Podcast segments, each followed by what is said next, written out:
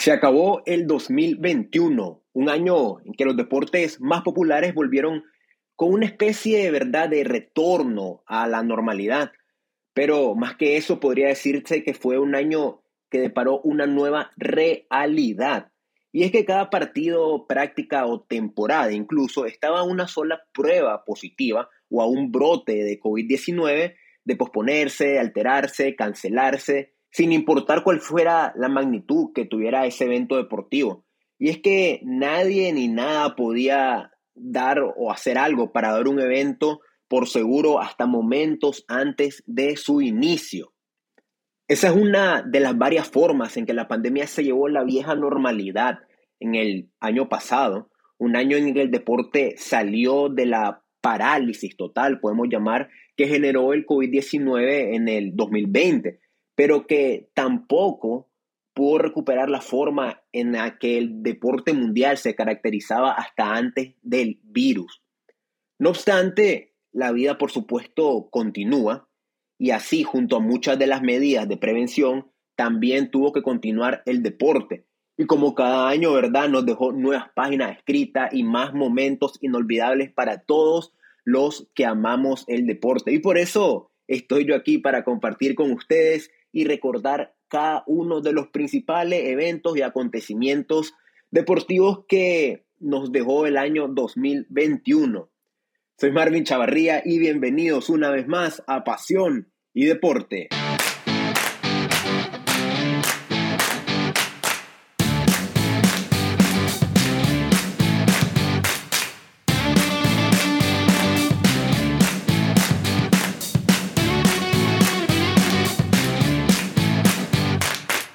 Hola, hola amigos, me complace nuevamente el poder, verdad, saludarlos y recibirlos en este espacio por primera vez en este 2022. Espero, por supuesto, que hayan disfrutado sus celebraciones navideñas, de Año Nuevo junto a toda su familia y estén listos para que juntos podamos compartir de nuevos momentos deportivos en este nuevo año.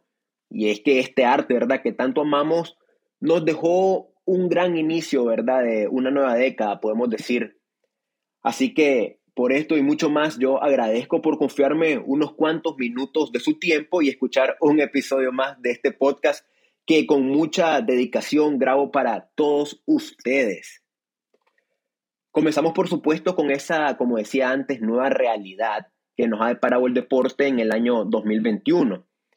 Y es que el año pasado nos presentó una nueva verdad cara en el deporte, una nueva normalidad, una que, como hablábamos antes, nos mantenía en incertidumbre, llamémoslo así, ya que no podíamos dar por seguro ningún evento deportivo, ni siquiera algún partido que nosotros esperábamos, porque estaba latente, ¿verdad? Ahí los efectos que genera la pandemia en el deporte y por eso no podíamos dar nada por sentado.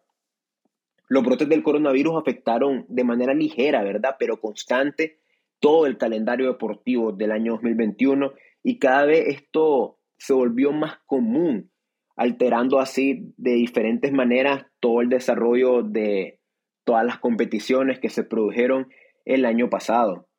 Como hablábamos también, se cancelaron prácticas, partidos, incluso campeonatos también.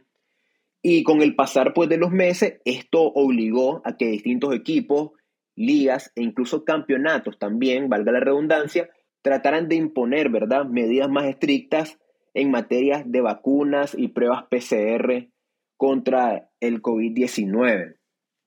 Esto con la esperanza de que la actividad siempre continuara, los fanáticos estuvieran felices, pudieran volver a los diferentes estadios o arenas deportivas o disfrutar simplemente de sus hogares su deporte favorito y por supuesto también, ¿verdad?, que los jugadores se mantuvieran saludables no quiero dejar tampoco a un lado la parte económica, ¿verdad? Y que aporta el deporte siguieran fluyendo y diera una impresión, ¿verdad? Una ley impresión de normalidad.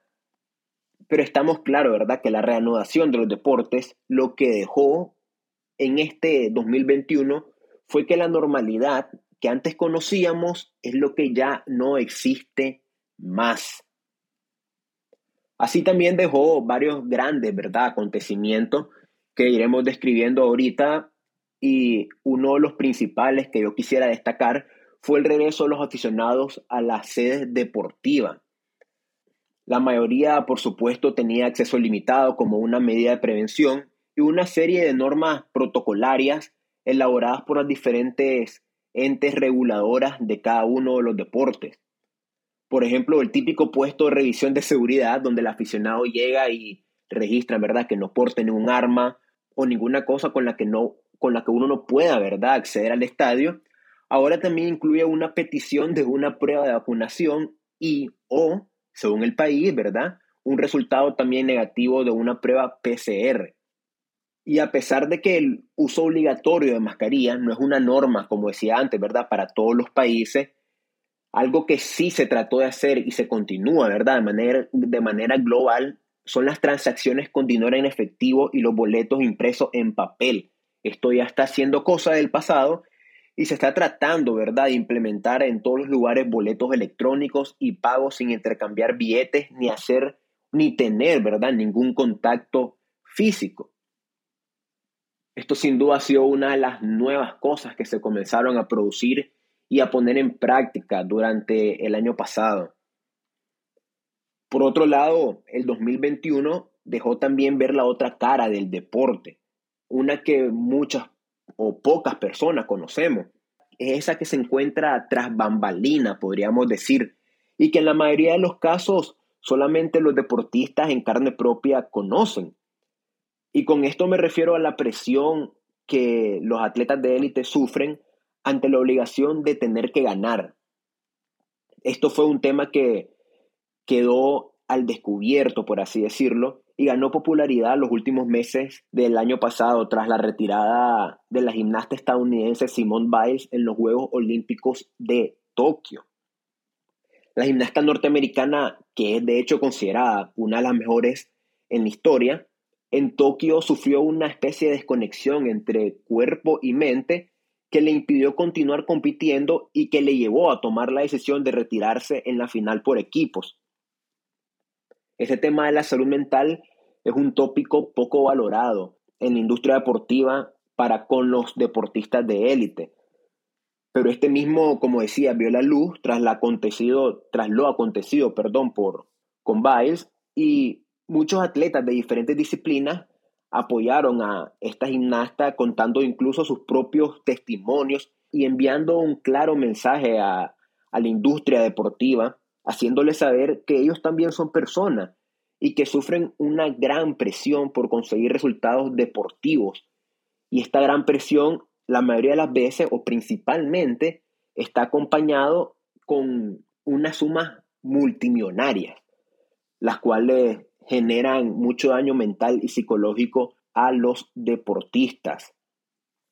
Muchos de ellos se unieron a una sola voz enviando un mensaje de que ellos no eran robots, de que también tenían sentimientos y también padecían de problemas, en este caso emocionales, psicológicos, mentales, por toda la presión que cae sobre ellos por obtener un resultado en muchas veces eventos que se deciden en 10 segundos. Un tema que sin duda nos dejó muchas cosas que pensar y que ya ahora ha abierto una nueva manera de ver a muchos deportistas también. El que se pareciera un robot, incluso a sus 43 años, es Tom Brady, un hombre que no necesita presentación dentro del mundo del fútbol americano. El quarterback de los Buccaneers de Tampa Bay fue la figura del Super Bowl y llevó a la franquicia de Tampa a ganar su segundo título en su historia, en su primer año tan solo con el equipo de la Florida. Pero más que eso, lo relevante es que Brady fue noticia ya que conquistó su séptimo anillo en la NFL. Eso, señoras y señores, es más de lo que cualquier equipo de fútbol americano ha ganado. Otro acontecimiento de gran importancia y que dio mucho que hablar por varias semanas, incluso un tema que mantuvo al planeta del fútbol con incertidumbre durante toda la temporada, fue la salida de Lionel Messi del Fútbol Club Barcelona tras 17 años en el primer equipo y más de 20 años en el club. Los problemas financieros que viene arrastrando el club catalán en los últimos años impidieron que el equipo blaugrana pudiera renovar a su capitán y su máxima estrella en la última década. El argentino, cabe destacar, ¿verdad? Esperó hasta los últimos días del mercado de transferencia, que fue a finales de agosto, para poder solucionar su futuro, ya que él deseaba, su mayor deseo era mantenerse, ¿verdad? En el, en el equipo español, pero terminó haciendo maletas rumbo a París para firmar por dos temporadas más una opcional con el Paris Saint-Germain, donde de hecho también arribó el ex capitán del Real Madrid, Sergio Ramos. Esto fue algo nunca antes visto, que en un mismo club se llevara gratis al capitán del Barcelona y el Real Madrid en un mismo mercado de fichajes.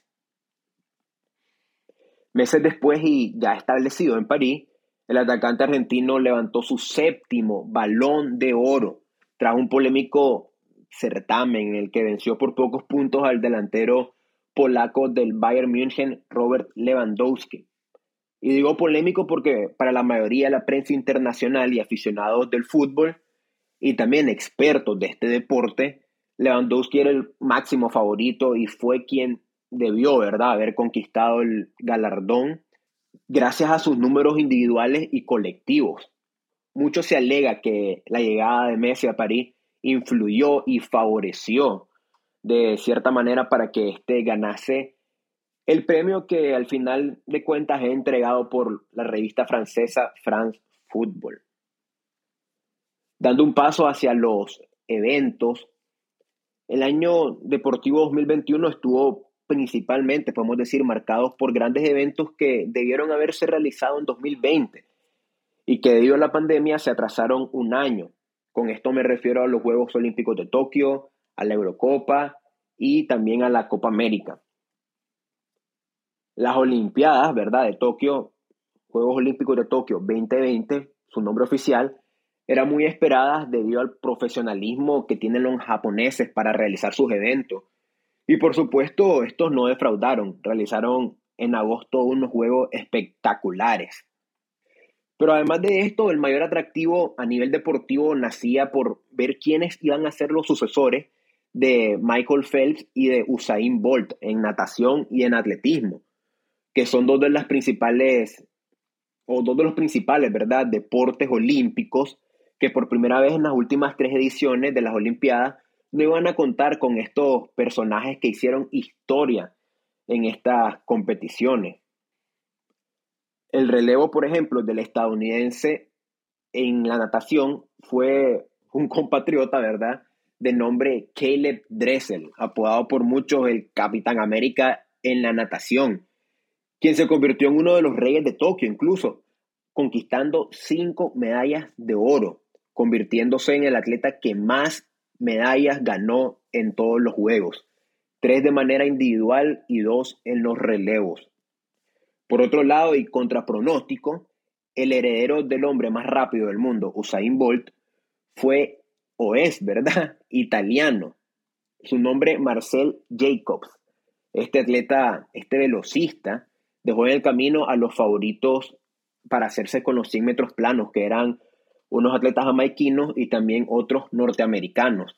Jacobs, ¿verdad? Hizo que un europeo por primera vez ganase los 100 metros planos desde Barcelona 1992, es decir, casi 30 años después. Y por supuesto, ¿verdad? En unos Juegos Olímpicos también tenemos que tener un ojo puesto en otro de los grandes deportes de, esta, de este evento, como es la gimnasia, donde el japonés Daiki Hashimoto ganó medalla de oro en gimnasia artística y se convirtió así con 19 años en el campeón olímpico más joven de la historia. Ganó también oro en la barra de equilibrios y ganó plata en la gimnasia por equipos. Por otro lado, después de Tokio, pero que en el calendario se celebró semanas antes, tenemos la Eurocopa 2020 y la Copa América también, dos eventos del deporte más popular del mundo, como es el fútbol, que se celebraron entre junio y julio y que son, como ya conocemos, los máximos campeonatos de selecciones a nivel continental en Europa y en Sudamérica. En el torneo del viejo continente, por primera vez en historia se celebró en 11 sedes diferentes. Eran varios estadios de varios países de Europa que fueron testigos de este certamen, donde la selección de Italia, que era un equipo, podemos decir, tapado tal vez, que no se encontraba entre las tres favoritas, pero que sí venía demostrando un gran juego futbolísticamente, conquistó, ¿verdad?, su segunda Eurocopa en su historia, derrotando a Inglaterra en la final de Wembley, que se decidió por penales, desde los 11 pasos. De manera simultánea, pero al otro lado del mundo, es decir, en Sudamérica, Argentina derrotaba en la final a la favorita y anfitriona de la Copa América, es decir, a Brasil. Argentina tocó el cielo en el mítico estadio Maracaná y conquistó así su Copa América número 15, igualando a Uruguay como máximos ganadores del torneo sudamericano. Lionel Messi rompió aquella noche la maldición que cargaba con su selección, ganando su primer título con la albiceleste. Un escalón por debajo se encuentran las competencias anuales. Dentro de los principales deportes que celebran grandes torneos cada año, se destaca, por ejemplo, en el fútbol la Champions League y la Copa Libertadores, donde ambas presentaron una final con contrincantes del mismo país. Por ejemplo, en Europa, en la máxima competencia a nivel de clubes, el Chelsea venció 1 a 0 al Manchester City, ambos clubes, ¿verdad?, de la Premier League de Inglaterra, y por otro lado, la máxima competencia de clubes en Sudamérica fueron dos equipos brasileños los que protagonizaron la final, que terminó en victoria para Palmeiras 2 a 1 sobre Flamengo. Luego, en las finales de la NBA, los Bucks de Milwaukee derrotaron en seis juegos a los Suns de Phoenix y campeonizaron por segunda vez en su historia en el mejor baloncesto del mundo. De la misma manera, en seis juegos, pero en el béisbol de las grandes ligas, los Bravos de Atlanta conquistaron por cuarta vez en su historia el deporte de la gran carpa, después de que vencieron a los Astros de Houston también en seis juegos. En el fútbol americano, como anteriormente dije, los Buccaneers de Tampa Bay, que eran comandados, o fueron, ¿verdad?, comandados por Tom Brady, derrotaron en el Super Bowl a los Chiefs de Kansas City con un marcador de 31 a 9, ganando el segundo título de la franquicia de Florida. Y en el deporte del tenis, el serbio Novak Djokovic reinó indiscutiblemente, ganando tres de los cuatro Grand Slam del año. El Abierto de Australia, el Roland Garros y Wimbledon. El único que le faltó fue el US Open, que fue conquistado por el ruso Dani Medvedev. bueno, todo esto y mucho más fue lo que nos dejó el 2021 dentro del mundo del deporte.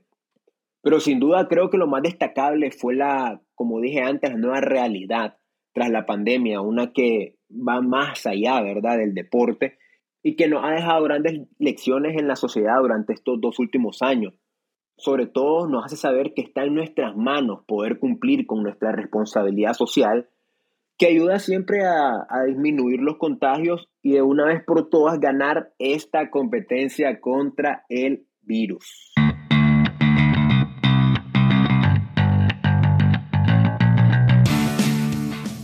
Bueno, no me queda mucho más que agregar en este primer episodio del año 2022 Siempre agradezco a quienes me acompañan hasta el final y les deseo de todo corazón un feliz y bendecido año nuevo, que puedan avanzar y crecer hacia todas las metas y sueños y que recordemos de manera conjunta que el cielo es el límite para todos.